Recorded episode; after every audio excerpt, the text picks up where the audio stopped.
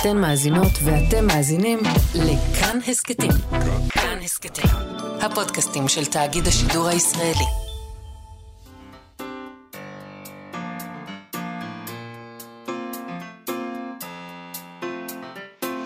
מה שכרוך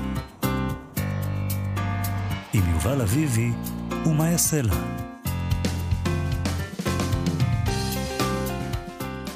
שלום, צהריים טובים, אנחנו מה שכרוך, מגזין הספרות היומי של כאן תרבות. אתם מאזינים לנו ב-104.9 או ב-105.3 FM. אפשר גם להאזין לנו כהסכת באתר, באפליקציה של כאן, ובכל יישומוני ההסכתים. טל ניסן היא המפיקה שלנו היום, תמיר צוברי על הביצוע הטכני. שלום לכם, שלום יובל אביבי. שלום, מה יעשה לה? אנחנו נדבר היום על יהלום. אה, נדבר עליו עם צור שייזף. זה יהלום הודי שעושה מסעות, וספר אחד שמתחכה אחר המסעות האלה. אנחנו נדבר גם עם טל ויינטראוב, העורכת של כתב העת תלם מבית, מבית קרן ברל כצנלסון. אה, נדבר איתה על, אה, על נאומי ביידן, שהם כרכו והגישו לנו. כן. נאומי הנשיא ביידן. נשאל למה. כן, למה חשוב שנקרא את נאומי ביידן? מה פתאום? כן. מה פתאום הם אה, מתרגמים ומוציאים את נאומי ביידן? גם מה זה נאומים. ששמענו לאחרונה. אה, רובם. רובם ממש טוב, אחרי ה-7 באוקטובר. תספר לנו למה. על מה. ולמה. אה, אנחנו מתחילים אבל עם הפינה שלנו, ועיקרן תחילה, הפינה שבה אנחנו נותנים לספרות להגיב על ענייני היום ועל החדשות. אה, היום פרס ישראל. פרס כן, אחרי ישראל. ששמענו עכשיו את העניין הזה של ההתראות והאזעקות ומה זה- שקורה בצפון, זה נראה זוטות, את לא אומרת? זאת, אפילו לא יודעת אם זוטות, זה לא, אפילו לא חדשות של אתמול או שלשום, זה חדשות של לפני שנתיים, אבל כן. טוב. הדברים מתקדמים פה, אבל את יודעת, אה, ספרות זה slow food. זה לאט-לאט. אנחנו מגיבים עכשיו על החדשות של לפני שנתיים. וחוץ מזה, אולי זה גם יהיה... אולי זה יהיה גם חדשות של מחר. אולי זה יתאים גם לחדשות האלה. יכול מאוד להיות. בכל מקרה, פרס ישראל. בשבוע שעבר אנחנו, נודע לנו ששר החינוך קיש החליט לבטל השנה את חלוקת פרס ישראל בכל הקטגוריות, מלבד שתיים, שנוספו השנה, קטגוריות חדשות, על גבורת, אה, בעקבות האירועי ה-7 באוקטובר, על של קטגוריות של ערבות הדדית והצלה וגבורה אזרחית. זהו, נגיד מחקר מדעי וספרות. לא. מדעי הרוח, מדעי החברה, לא. מדעי החיים, מדעי לא, הטבע. לא, לא, לא, לא. אוקיי. ערבות הדדית והצלה וגבורה אזרחית. חשבנו אה, לרגעים שזה בגלל פטריוטיות גדולה, נכון? שזה בגלל רצון להאיר בזרקור הבוהק ביותר שאפשר את מעשי הגבורה האלה. אתמול התגלה שכנראה לא בעיקר הדבר. חשבנו שהוא אמר לעצמו, אוקיי, מה פרס ישראל עכשיו? נכון. קרה דבר מטורף, כן. קרה השבעה באוקטובר, ולזה אנחנו צריכים להתייחס, אבל העיתונאי בן כספית כתב אתמול בטוויטר שהסיבה האמיתית לביטול היא הבחירה במייסד מלאנוקס, אייל ולדמן, לקבלת פרס ישראל בתחום היזמות. השר קיש, לדבריו, לא אהב את הבחירה הזאת בוולדמן. נזכיר, אייל ולדמן היה אחד ממובילי מחאת ההייטקיסטים נגד ההפיכה המשטרית. הוא התבטא בחריפות נגד ראש הממשלה בנימין נתניהו. גם עכשיו, בחודשים האחרונים, אחרי שהבת שלו, דניאל ולדמן, ובן זוגה, נועם שי, נרצחו במסיבת הנובה ב-7 באוקטובר. לפי כספית, שר החינוך הפעיל לחצים כדי לשנות את ההחלטה ולגרום לוועדה לבחור במישהו אחר. כשהוא לא הצליח, הוא החליט לבטל את כל העסק. אה, אני חייבת להגיד שיואב קיש, שר החינוך, הכחיש את הפרסום הזה של בן כספית. הוא כתב בטוויטר שמדובר בפייק ניוז. הוא כתב שההחלטה לדחיית פרס ישראל נבעה אך ורק מהמצב המלחמתי במדינה, ושבניגוד לנאמר, השנה אף זוכה לא נבחר לפרס ישראל, מכיוון שעבודת הוועדות חסויה ותחת שמירת סודיות, לא ניתן להתייחס אליהן פומבית. הוא כתב שם. שזה טיעון די מצחיק, אני חייבת להגיד. זה סודי, אז אי אפשר להתייחס למה שהתגלה, ש- שהוא כבר לא סודי. לא, אבל הוא אומר שזה פייק ניוז. אה, אני חשבתי שזה... האמת היא סודית. אני הפייק ניוז חשבתי לא שזה סודי. ממש מין מלכוד 22 כזה, משהו סודי נחשף, אבל אנחנו לא באמת יכולים להתייחס אליו כי הוא סודי. וזה הכל. אה, טוב, הוא גם אמר, שר החינוך, שההחלטה שלו מממשת עמדה ערכית שבוחרת להתמקד השנה, יום העצמאות הראשון אה, שלאחר אירועי ה-7 באוקטובר, בהוקרת פעולות התקומה, הגבורה והערבות ההדדית של אזרחי ישראל. אני רוצה להגיד לך משהו. אני רוצה להאמין לשר יואב קיש, כן? כן, ואני אני אפילו, אולי אני אפילו אבחר להאמין, אני מנסה לבחור להאמין לו, כי כי הרי לא האופציה- ייתכן הדבר הזה שהוא החליט שיאל ולדמן, שאפשר להוקיר אותו גם בלי האסון שקרה לו, אבל גם קרה לו האסון הזה, אז זאת אומרת שבגלל זה אתה, אתה, שר החינוך מבטל את הבחירה בו אה, עד כמה, ולמה? זה לא בגלל עלבון, אייל ולדמן הסתדר בלי פרס ישראל, אלא בגלל שאני חושבת לעצמי, לא יכול להיות ששר החינוך הוא אדם כל כך חלש. זה הרי לא ייתכן שהוא לא יכול פשוט לעמוד בנגיד נאום של אייל ולדמן ביקורתי. לא יכול להיות. לכן אני בהחלט מאמינה לשר קיש. זהו. כן. אה, טוב, כמו אז, אה, כמו מה- שאומרים אצלי במשפחה, אנחנו בוחרים בזה בגלל קבוצת הביקורת, בגלל האפשרות השנייה. נכון. אז מה יש לספרות להגיד על כל הדבר הזה? אנחנו נקרא מתוך מובי דיק של הרמן מלוויל בתרגום אהרון אמיר. נכון. תרגם את זה יפה אהרון אמיר. בהחלט יפה. זה, את יודעת, תקשיבי, אתמול ב, ב, בלילה קראנו בספר הזה, זה ספר יפה. אה, דיברנו על זה לפני שנדלק המיקרופון, זכה למעמדו בצדק. בהחלט. ככה זה הולך. מי שקיבל את הקורנס מידי סטארבק צעד אל התורן הראש, והפטיש מונף בידו האחת, ובידו השנייה הציג את הזהב לראווה. ובקול רם וגבוה קרא ואמר, כל מי בכם שיעלה לי לוויתן לבן ראש, שמצחו כמות ולסתו עקומה, מי בכם אשר יעלה לי את הלוויתן ההוא לבין הראש, ששלושה חורים מנוקבים בו בצד שמאל, שימו לב! מי בכם אשר יעלה לי את אותו הלוויתן הלבן, הוא יזכה בעונקיית הזהב הזאת, בחוריי. הידד, הידד קראו הימאים, ובהינף כובעים הריעו כאשר סומר הזהב אל התורן. לוויתן לבן הוא זה, אני אומר, המשיך אחאב, והוא משליך מידו את הקורנס. לוויתן לבן. ליטשו עיניכם אליו לגלותו, אנשים, שימו לבכם היטב למים לבנים. אם רק בועה אחת תראו, השמיעו קולכם והכריזו. כל אותה שעה היו טשטגו, דאגו וקוויקווג מביטים בעניין ובפתיעה עזים עוד יותר מן השאר, ומשהוזכרו המצח הכמות והלסת העקומה ניטרו ממקומם כאילו זכר כל אחד מהם בנפרד, כאילו זכר כל אחד מהם בנפרד איזה דבר מיוחד. הקברניט אחאב, אמר טשטגו, הלוויתן הלבן ההוא ודאי הוא זה שאחרים קוראים לו מובי דיק. מובי דיק, צעק אחאב. אם כן, מכיר אתה את הלוויתן הלבן, תש? האם הוא מנפנף בסנפיר בצורה קצת משונה, אדוני, קודם שיצלול? אמר האיש מגיא הד כשוקל בדעתו. וגם קילוח מוזר יש לו, אמר דגו. סמיך מאוד, אפילו בשביל ראשתן, ונורא מהיר, הקברניט אחאב. והוא, יש לו ברזל אחד, שניים, שלושה, או הרבה הרבה ברבז- ברזלים גם כן בעור שלו, קברניט, טרף קוויקווג וקרא. מסובבים ומסתובבים, כמו הוא, הוא, בעודו מתאמץ למצוא מילים בפיו, והופך בידו כמי שחולץ פקק מבקבוק. כמו הוא, הוא. מחלץ, קרא אחאב. אמנם כן, הצלצלים שבתוכו מעוקמים ומפותלים לגמרי. אמנם כן, הקילוח שלו גדול כאלומת חיטים שלמה. ולבן הוא כצמר שלנו, בננתקת אחרי גזע כבשים השנתי הגדול. אמנם כן הוא מנפנף בסנפירו כמו תורן שנבקע בסופה, שדי שאול, אנשים, את מובי דיק ראיתם? את מובי דיק. את מובי דיק. הקברניט אחאב, אמר סטארבק, שיחד עם סטאב ופלאסק מביט היה עד כאן בממונה עליו בהפתעה גוברת והולכת, אך לבסוף כמו צצה בו מחשבה שתירצה מעט את כל הפליאה.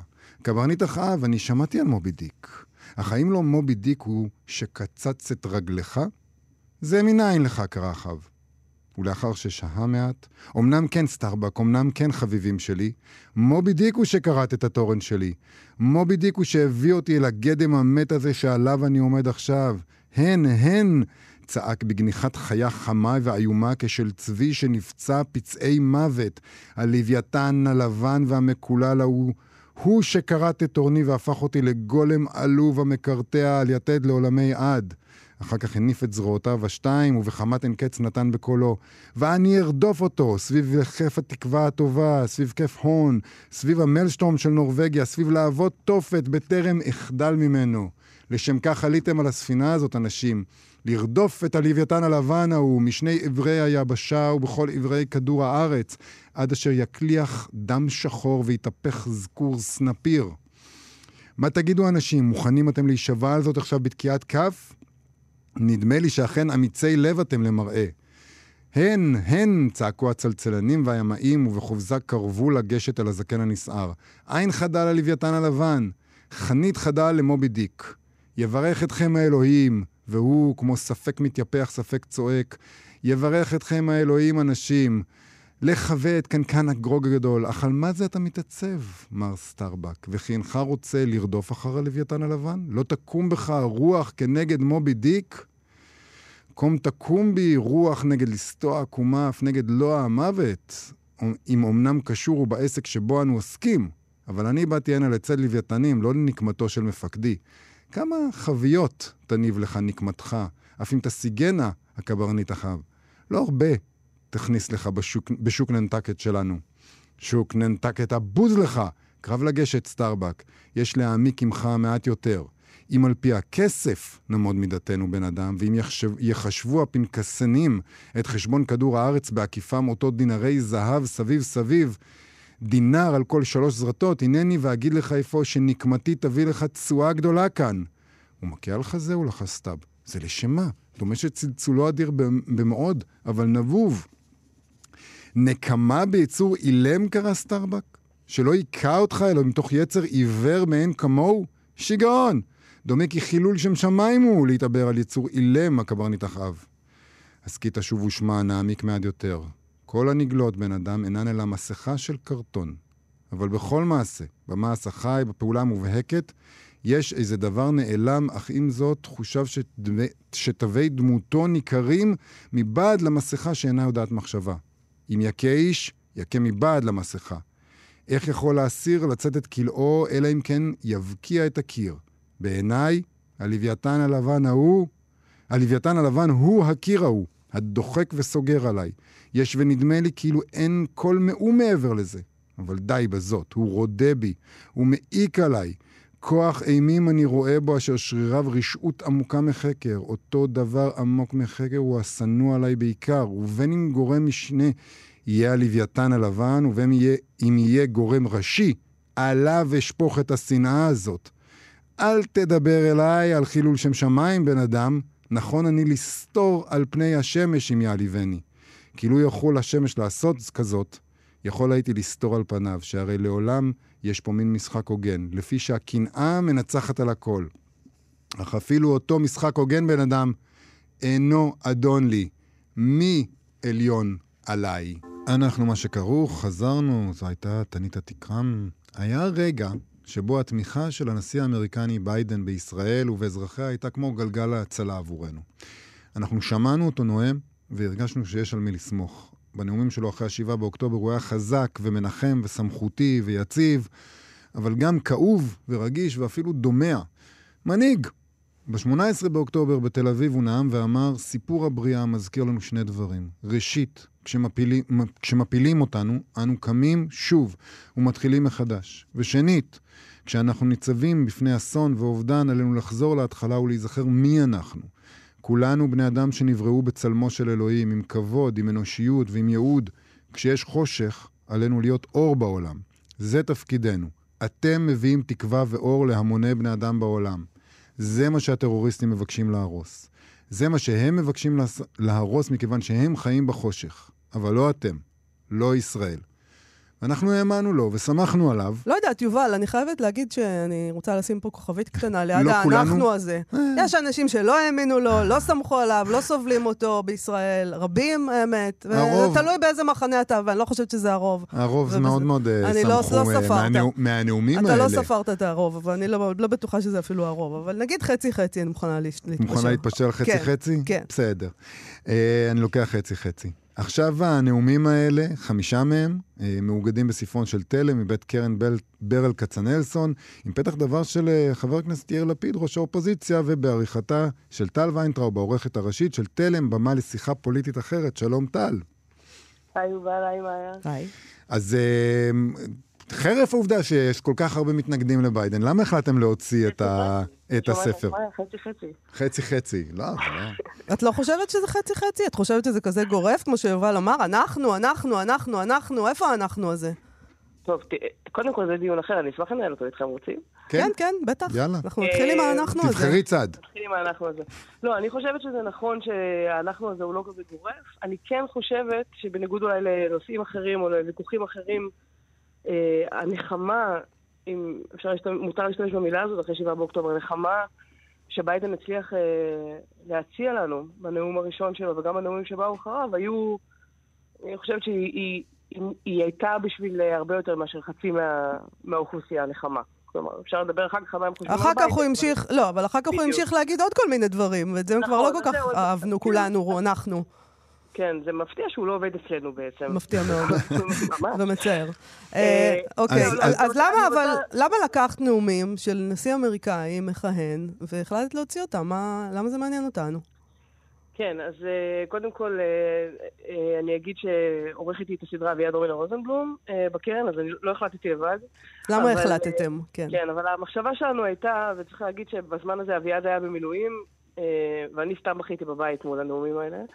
אה, אז היו, היו פה בין שתי סיבות. הראשונה הייתה שאני באמת חושבת שב-2.48 הזה בוושינגטון, בזמן שהוא נשא את הנאום הראשון, ה-7 באוקטובר, היה בעצם בערך 10 בלילה אצלנו, משהו כזה. הוא היה המנהיג הראשון שדיבר אלינו. אה, ובתוך החושך הגדול הזה ש... שהיינו שבויים בו, אני חושבת שהוא באמת הצליח להציע איזה חום ואור ונחמה, ואני יודעת שזה נשמע נורא נורא קיצ'י, אבל החיים הם קיצ', זה, זה בעיה רצינית. אמ, וחשבנו שהנחמה הזו היא, דבר ש... שצריך להיות לנו בהישג יד, גם עכשיו. כן. והסיבה השנייה, שהיא הרבה פחות פיוטית, זה שהספר הזה, כמו ספרים אחרים בסדרת אופק, הוא ספר שעוסק בנו. לא בביידן ולא בארצות הברית, ואפילו לא ביחסי ישראל לארצות הברית, אלא בנו ובמי שאנחנו רוצים להיות אחרי 7 באוקטובר ולאן אנחנו הולכים כמדינה. אה, כי בנאומים האלה, אה, ביידן בעצם מותח קו מאוד מאוד מאוד ברור, שבצד אחד שלו עומדות הדמוקרטיות הליברליות, ובצד השני עומדות המדינות שאפשר לקרוא להן אה, מדינות הציר הסמכותני, בראשן איראן ורוסיה.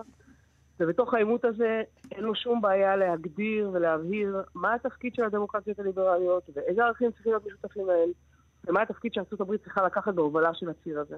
כן, אתם כוללים, אה, כללתם בספרון גם אה, נאום שלו מלפני ה-7 באוקטובר, נכון, מ-2021, מפלגת הדמוקרטיה. שבו הוא בעצם אה, גם כן עושה בדיוק את מה שאת אומרת עכשיו, והוא מדבר על אה, מה צריכות לעשות הדמוקרטיות אה, בעולם כדי לשמור על עצמן מפני ההשפעה המזיקה של נכון, אני- כוחות אחרים.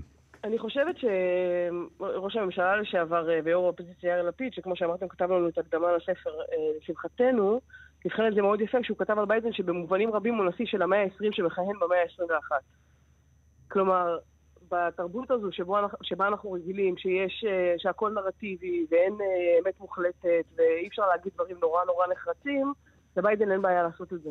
אז הוא עשה את זה גם בפסגת הדמוקרטיה ב-2021, והוא עשה את זה גם בכל הנאומים שבהם הוא מסביר לישראל, אחרי 7 באוקטובר, שארה"ב עומדת לצידה ושציר המדינות הדמוקרטיות הליברליות אה, עומד לצידה. ואגב, בהקשר הזה, דברים שהיה לנו אולי פחות נעים לשמוע מה היה אחר כך, המחויבות שלו, ההומניטרית, או המחויבות של ארה"ב, המחויבות ההומניטרית שלה, אה, לתושבי עזה היא לגמרי חלק מהציר הזה, היא חלק מהסיפור הזה והיא חלק מהערכים האלה. אבל לא אולי הכלים האלה של המאה ה-20, אני מבינה שיאיר לפיד אומר את זה כמחמאה, אבל אולי הכלים של המאה ה-20 לא מתאימים אה, למשול במאה ה-21, לא מתאימים לאיך שהכל מתנהל, איך שהעולם קורה במאה ה-21. אני חושבת שיכול להיות שאחת הבעיות היא דווקא הפוכה. כלומר, שבמקום אה, להיות אה, אנשים חושבים ואנושות חושבת שלומדת מהעבר שלה, ומורידה ממנו את הדברים שלא אמורים להיות שם, אבל כן לוקחת איתה את הדברים הנכונים הלאה ומפתחת אותם ומעדכנת אותם, מה שאנחנו עושים בהרבה מובנים זה זורקים את הכל לפח. כן. וכשזורקים את הכל לפח, הרבה פעמים נשארים פשוט בלי כלים להתמודד. אה, והאמירה הזו של ביידן שאומרת, אל תתבלבלו, אנחנו כל הזמן אומרים, זהו, נגמרו מלחמות העולם ונגמרו העימותים הדו-קוטביים, נכון? מאז המלחמה הקרה לא היה לנו אחד כזה, הנה יש אחד כזה. ויש בו שני צדדים, וצריך לבחור איפה, באיזה צד אנחנו רוצים להיות. הדמוקרטיה הישראלית, או מדינת ישראל לאורך שנים, בצורה מאוד מאוד עקבית, בחרה להיות בציר הדמוקרטי-ליברלי, ובשנים האחרונות נתניהו מפלרטט אה, פלירטוט אדירים עם הצד השני, אה, גם עם פוטין וגם עם טראמפ אה, וגם עם מודי וגם עם אורבן בהונגריה. והפלירטוט הזה, אני חושבת, או אני מקווה לפחות, ש... שהיה אמור להסתיים ב-7 באוקטובר. כי אז גם היה ברור מי עומד בצד שלנו ומי בצד השני. ומעבר לזה, זה באמת פתח את השאלה של באיזה צד אנחנו רוצים להיות. מדינת ישראל שצריכה עכשיו להתחיל לשקם את עצמה ולבנות את עצמה מחדש, באיזה צד ובאיזה ערכים היא רוצה להציב את עצמה. וחשבנו שהדבר הנכון בהקשר הזה הוא לקחת באמת את הנאומים האלה, ששוב, ששמים את הדברים בצורה מאוד מאוד ברורה על השולחן, ויודעים להציע תפיסת עולם מאוד בהירה, לא לארצות הברית, אלא למדינות שהן מדינות דמוקרט... דמוקרטיות אה, ליברליות, ולהגיד, אתם זוכרים שלפני 7 באוקטובר הייתה, שנת 2023 הייתה שנה די מזעזעת באופן כללי, צריך לומר, כן? אתם זוכרים שלפני 7 באוקטובר היינו עסוקים בלהילחם על הדמוקרטיה שלנו? אז עכשיו, כשאנחנו נבנים מחדש וכשאנחנו משקמים את עצמנו מחדש, אנחנו צריכים לזכור אה, מאיזה ערכים אנחנו רוצים להיות גלויים ולאן אנחנו רוצים ללכת. ובמובן הזה הנאומים של ביידן תזכורת מאוד מאוד מאוד טובה. אבל אולי, אולי אנחנו נמצאים פה באמת באיזה, באיזושהי סיטואציה בלתי אפשרית. אנחנו בתוך uh, שכונה לא ליברלית, מחזיקים בערכים ליברליים שהרבה פעמים uh, uh, דורשים אותם מאיתנו בזמן שהם לא מתאימים אולי לשכונה. לתנאים, לשכונה, לתנאים כאן. ומצד ש... אז אנחנו, קשה לנו מאוד לשרוד עם החזקת הערכים הליברליים היפים מאוד שהנשיא ביידן מדבר עליהם ממקום מושבו אלפי קילומטרים מכאן, די בטוח להם שמה. ומצד שני, אם אנחנו לא נחזיק בערכים הליברליים האלה, הם רומזים לנו, אנחנו לא נמשיך, אתם פה כי אתם שותפים לתפיסת העולם הליברלית. אם לא תהיו שותפים לתפיסת העולם הליברלית, אנחנו לא נהיה פה בשבילכם. אז אנחנו נאבד מול אויבינו הלא ליברליים אם, לא, אם, אם נהיה ליברליים, ולא נקבל תמיכה, ונאבד גם כן אם לא נשמור על הליברליות שלנו. תראו, כשהוחלט לא לקבל את תוכנית אוגנדה, אה, וואו, לשם אנחנו חוזרים. כן, נו, מה קרה? אתה התחלת, יובל. טעות. חושבת שזאת הייתה טעות? בוא נחזור לשם רגע. יכול להיות, יכול להיות. אם אנחנו אומרים, עזבו אתכם דמוקרטיה ליברלית, בואו נהיה את זה, אז יאללה. לא, אבל אנחנו באנו למקום ש...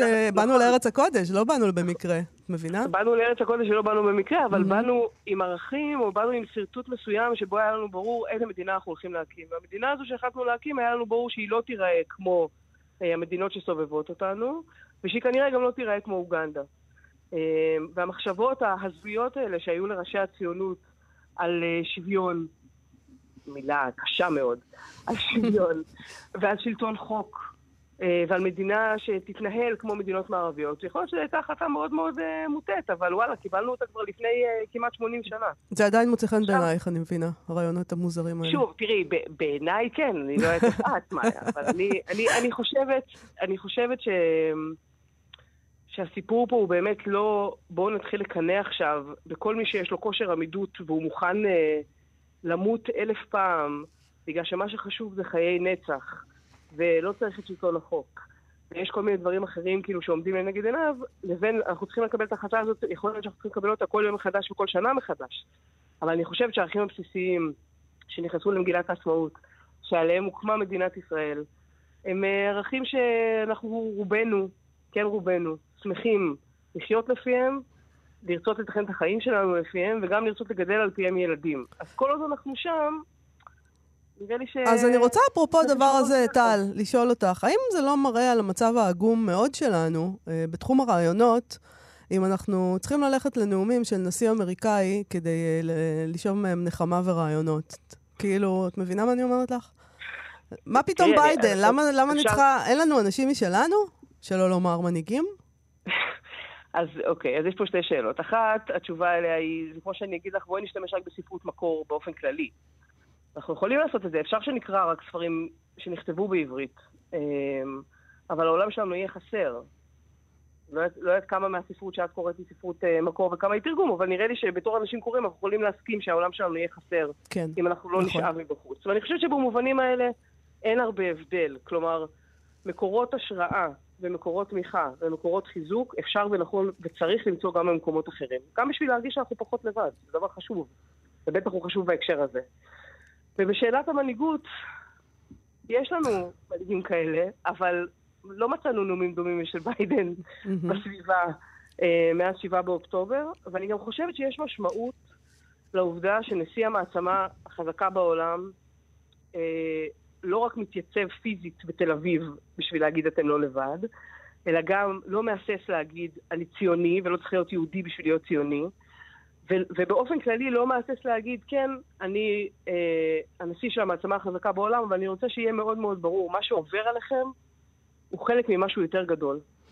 והיכולת שלכם להילחם בו ולהשתקם ממנו קשורה קשר הדוק בכמה אתם מבינים שזה לא רק שלכם, ובכמה אתם מוכנים להיעזר, ובאיזה אופנים אתם מוכנים להתחזק, וגם למה אתם מוכנים להתחייב. איך זה עבד בקטע של זכויות יוצרים? ביקשתם רשות? זהו, התברר אה, כל הנאומים שנישאים בבית הלבן, אני מניחה שזה לא רק הם, אבל אני מדברת עליהם כרגע ספציפית, אה, אין עליהם זכויות יוצרים. זה דבר מדהים, נכון? אה, זה נכון. מאוד נוח.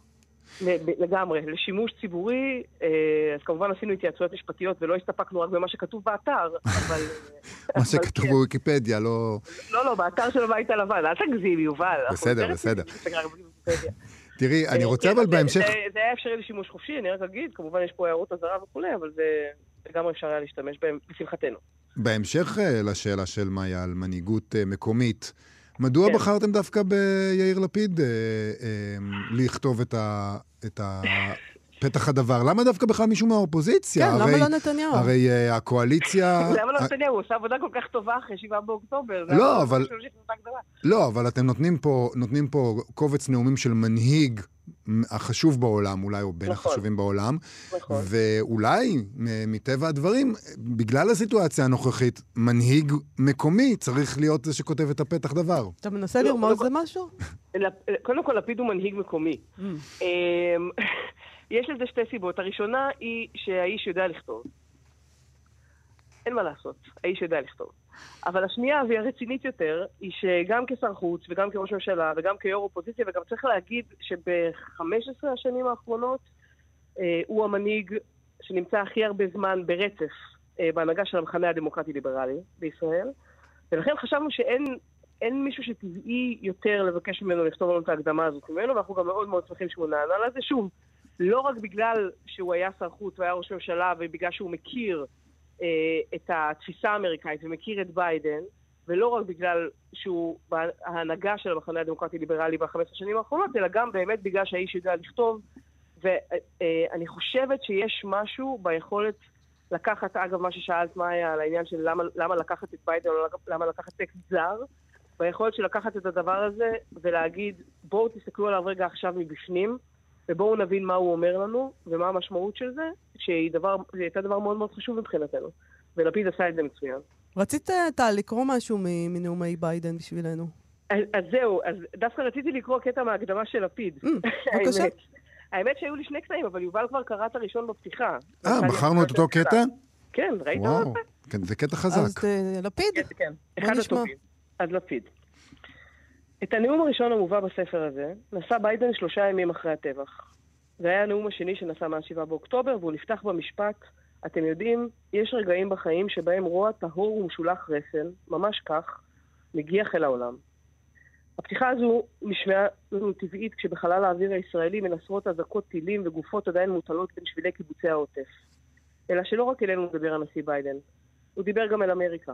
הוא אמר לה, בניגוד למה שמספרים לכם, לא הכל יחסי, לא הכל נרטיבי, לא לכל אחד מאיתנו יש את הסיפור שלו.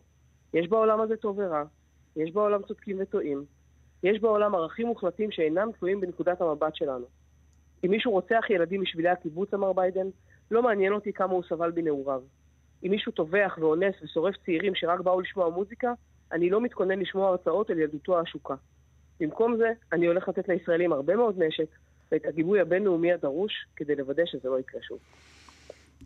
אז זה מה שהנשיא ביידן אומר, וזה מה שיאיר לפיד אומר עליו. בעלות הברית, נשיא ארצות הברית ג'ו ביידן, על ההתייצבות לצד ישראל הדמוקרטית אה, בתלם, במה לשיחה פוליטית אחרת בסדרת אופק.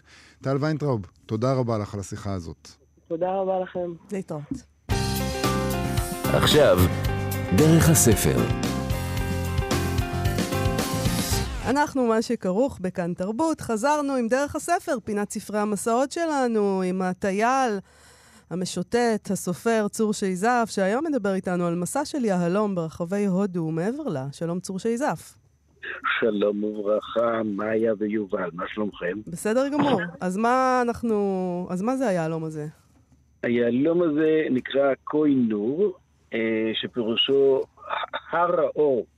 ומי שנתן לו את השם הזה זה נדיר שאה, שהוא היה המלך הפרסי שפלש במאה ה-18 ל- אה, להודו, ושם הוא ראה את היהלום הזה מונח אה, בין התכשיטים של המוגולים, שאותם הוא שדד, והוא שדד אותו. אבל fair enough, fair enough. בשביל מה לפלוש למדינה אם לא כדי לשדוד לא, את אתה רואה היהלומים? יהלום, מה אתה לא מה, אתה לא תשדוד אותו? גם יהלום עצום, לא? כן, זה יהלום נורא גדול. זה יהלום שלפני שהוא נחתך וחולק על ידי הבריטים, לפני איזה כמה עשרות שנים, הוא היה יהלום של אה, 184 קראט. קראט, להזכירכם, זה מידה שנובעת מגודלו של אה, גרגיר, או משקלו הקבוע של גרגיר החרוב, והיא שווה ל-200 מיליגרם. זאת אומרת, היהלום הזה שקל משהו כמו 37 גרם, והוא נחשב עד היום ליהלום הגדול והשווה ביותר בעולם. והבריטים אבל- אה, חתכו אותו? איזה ברברים. הבריטים חתכו... מה זה הדבר לא, אני- הזה? תגיד, מה יש לאנשים. האלה? אז הנה תסביר. אני אסביר לכם. אני, תדעו לכם שאת רוב המידע הזה אני לוקח מספר המסע הנפלא הזה של קווין רשבי, שהוא נקרא Chasing the Mountain of Light, זאת אומרת, במרדף אחרי הר האור, מהמם. והוא לפני 25 שנים יוצא למסע להודו לגלות את השורשים, כי האבן, אנחנו יודעים איפה היא נמצאת, היא נמצאת בין תכשיטי הכתר. עכשיו, למה הם אה, אה, חתכו אותה? מכיוון שבעצם יש ארבעה מרכיבים שהם קובעים את איכותו של יהלום. אחד זה כמובן המשקל שלו בקראט, שכמה שיש יותר קראטים ככה הוא שווה יותר. השני, ו- וכל הדברים, זה נקראים הארבעה C's, המאות C בשפה האנגלית. קודם כל הקראט שמתחיל ב-C, אחרי זה יש את ה-color, שזה הצבע, אחרי זה יש את ה-clarity, שזה כמובן השקיפות שלו, והדבר האחרון זה ה-cut, החיתוך שלו. כן. ושם החיתוך לא היה מושלם. אז הם חתכו אותו כדי שהחיתוך שלו יהיה מושלם, וברגע שהחיתוך מושלם, אז גם הקלר, גם הצבע נעשה הרבה יותר טוב. ובטח גם הקלריטי, אני יכול רק להניח. אתה יכול רק להניח. אני רק יכול להרגיע אותך אבל בדבר שנאמר על היהלום הזה. אחד, הוא לא נשאר במקום הרבה זמן. שתיים, הוא מביא מזל רע למלכים. ולכן, ולכן הוא ניתן למלכה ויקטוריה שהייתה מלכה, כי על מלכות זה כנראה פחות עובד. ובזמן, נדמה לי שהייתה לא מזמן, או מתישהו הכתרה של מלכת דנמרק, אז הוא- היא גם היא קיבלה אותו, לשים אותו ב, ב, אה, בכתר שלה. אז מלכות כנראה פחות נפגעות מהסיפור הזה, אבל מלכים... תראה מה קרה לצ'ארלס עכשיו, הוא לא במצב טוב. אה, כן, אבל זה, זה לא בגלל שהוא שם את זה על הראש, זה משהו אצלו.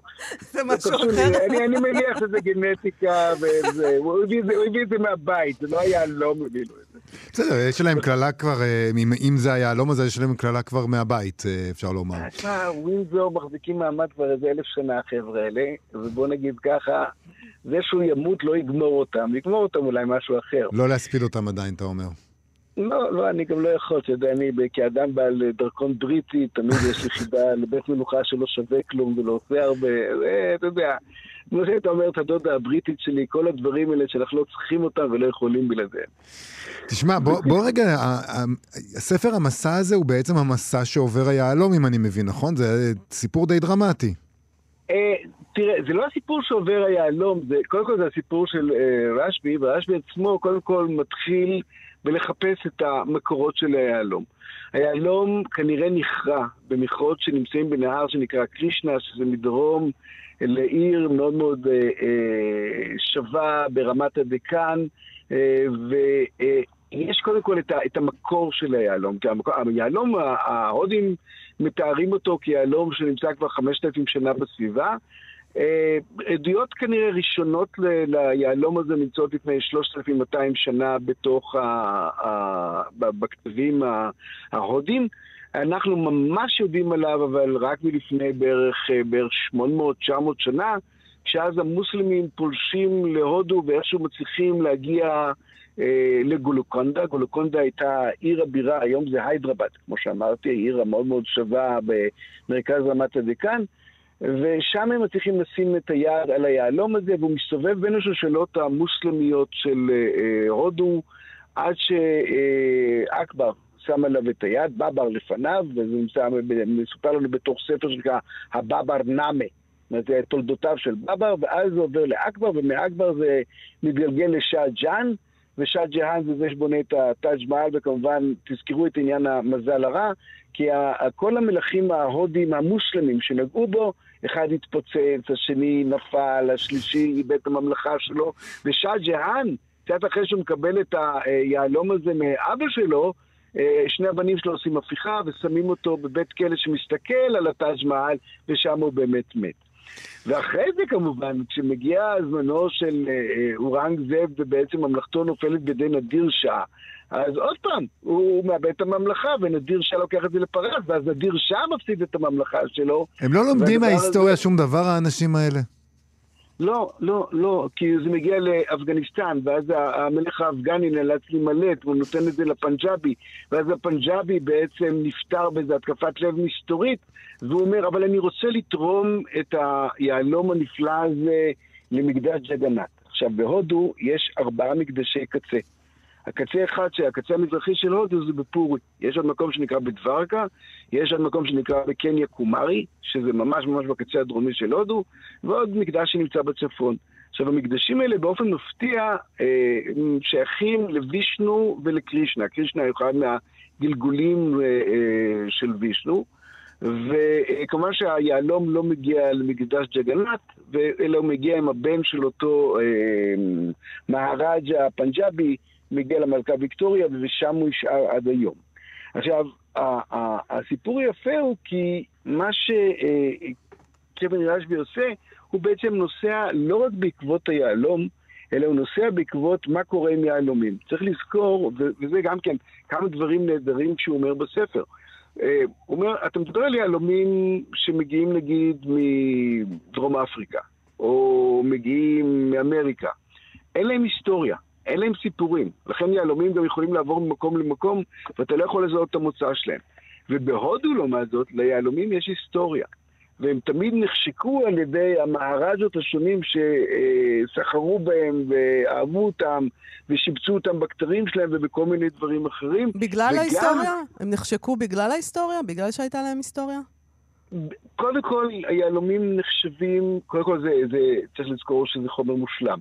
חומר מושלם במובן הזה שזה החומר הקשה ביותר על פני כדור הארץ. יש לנו טבלה שנקראת טבלת מוס, אחד זה טלק, שכזכור לכם לא נורא אה, קשה, ועשר זה יהלום. אז קודם כל זה החומר הקשה ביותר על פני כדור הארץ, עם, ה, עם הזוויות המתומנות שלו. ודבר שני, כמובן, הוא מגיע מתוך האדמה. הייתה איזו תקופה מסוימת שהדבר הזה עובר התכה ב... אני לא זוכר כמה מעלות, ואז החומרים האלה לאט לאט עולים מפני כדור הארץ, ולאחר מכן הם בדרך כלל נשטפים על ידי נהרות, זאת הסיבה שהמכרות היו ליד הקרישנה, ומשם עוקבים אחרי עורקי היהלומים ומוציאים אותם. לפי האגדה ההודית, בעצם הסיפור ש, שמקובל, זה שהיה איש בשם סטאג'יט, שגר בדוורקה, שזו העיר המערבית ביותר בהודו, בגוג'ראט, והוא, מכיוון שהוא היה איש נורא מאמין ונורא טוב לב, אז זה מאוד עבד את אל השמש, שנקרא סוריה, באופן מופתי. סוריה יום אחד נותן לו את, היהלום הזה. עכשיו, מה שההודים אומרים, יהלום אצל איש טוב עושה דברים טובים, ודוורקה באמת פורחת. אבל מצד שני, יהלום אצל איש רע זה ממש לא עניין טוב. אממ. וסטאג'יט מאוד פוחד שקרישנה, שזה בעצם העיר שלו, ייקח לו את היהלום, ואז הוא נותן את זה לאח שלו. אבל האח של סטאג'יט הוא בדיוק הפוך, הוא איש רע. ואז הוא הולך ונטרף בדרך על ידי אריה. האריה חושק ביהלום, אבל מלך הדובים חושק ביהלום גם, ואז הוא טורף את האריה ובורח לתוך הנקבע שלו בתוך היערות.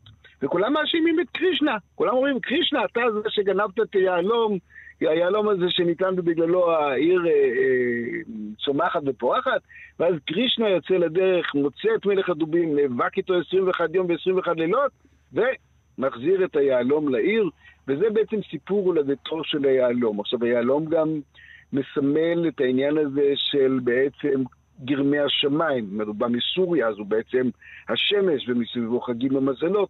זאת אומרת, ובתוך העניין ההודי יש המון סיפור של מה מביא מזל, מה לא מביא מזל, באיזה יום מותר להתחתן, באיזה יום מותר לעשות ככה, באיזה יום מותר לעשות דברים אחרים. זאת אומרת, ליהלום יש עניין לא רק של תשוקה ולא רק של נגיד כסף, אלא גם עניין של קדושה. הוא, הוא מתעסק גם במחיר שאנשים משלמים בקריאת יהלומים, ביהלומי דמים, בכל הסיפורים האלה? שהוא לא הולך לשם?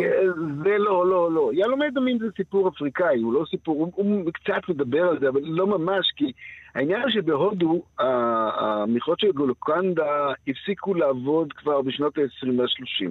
הם בעצם די התייבשו מיהלומים, אבל הוא הולך והוא מוצא שיש אכן מכרות שיכורים בהם, רק שאף אחד לא מדבר עליהם, כי זה החבר'ה המקומיים שהם סוחרים ביהלומים, מוציאים אותם משם, ואז מעבירים אותם בעצם למערב הודו. זאת אומרת, מה שנורא מעניין בסיפור הזה זה המשיכה של היהלומים, זאת אומרת, המשיכה לכיוון דברקה. זאת אומרת, באזור גוג'ראט, באזורים האלה, שם מתנהל סחר ער של יהלומים, למרות שחלק גדול מהיהלומים אלה כנראה יהלומים שהם מיובאים מדרום אפריקה ומקומות אחרים. וזה עניין גם נורא דתי, זאת אומרת, כל הדתות רוצות אותו אצלן. אם הן רוצות לפאר את המסגדים, ואם הם, הסיקים למשל בהודו נורא רוצים שזה יהיה במקדש הזהב, כי הם אומרים, האחרון שזה היה אצלו זה היה פנג'אבי, הפנג'אבי הזה היה סיקי, תביאו לנו אותו, אנחנו רוצים שיהיה במקדש הזהב. ההינדואים אומרים, לא, מה פתאום, הוא צריך להיות במקדש דברקה. ואז באים לאנגלים ואומרים, לאנגלים תחזירו. ואז האנגלים אומרים, למה שנחזיר? הוא נורא טוב לו אצלנו.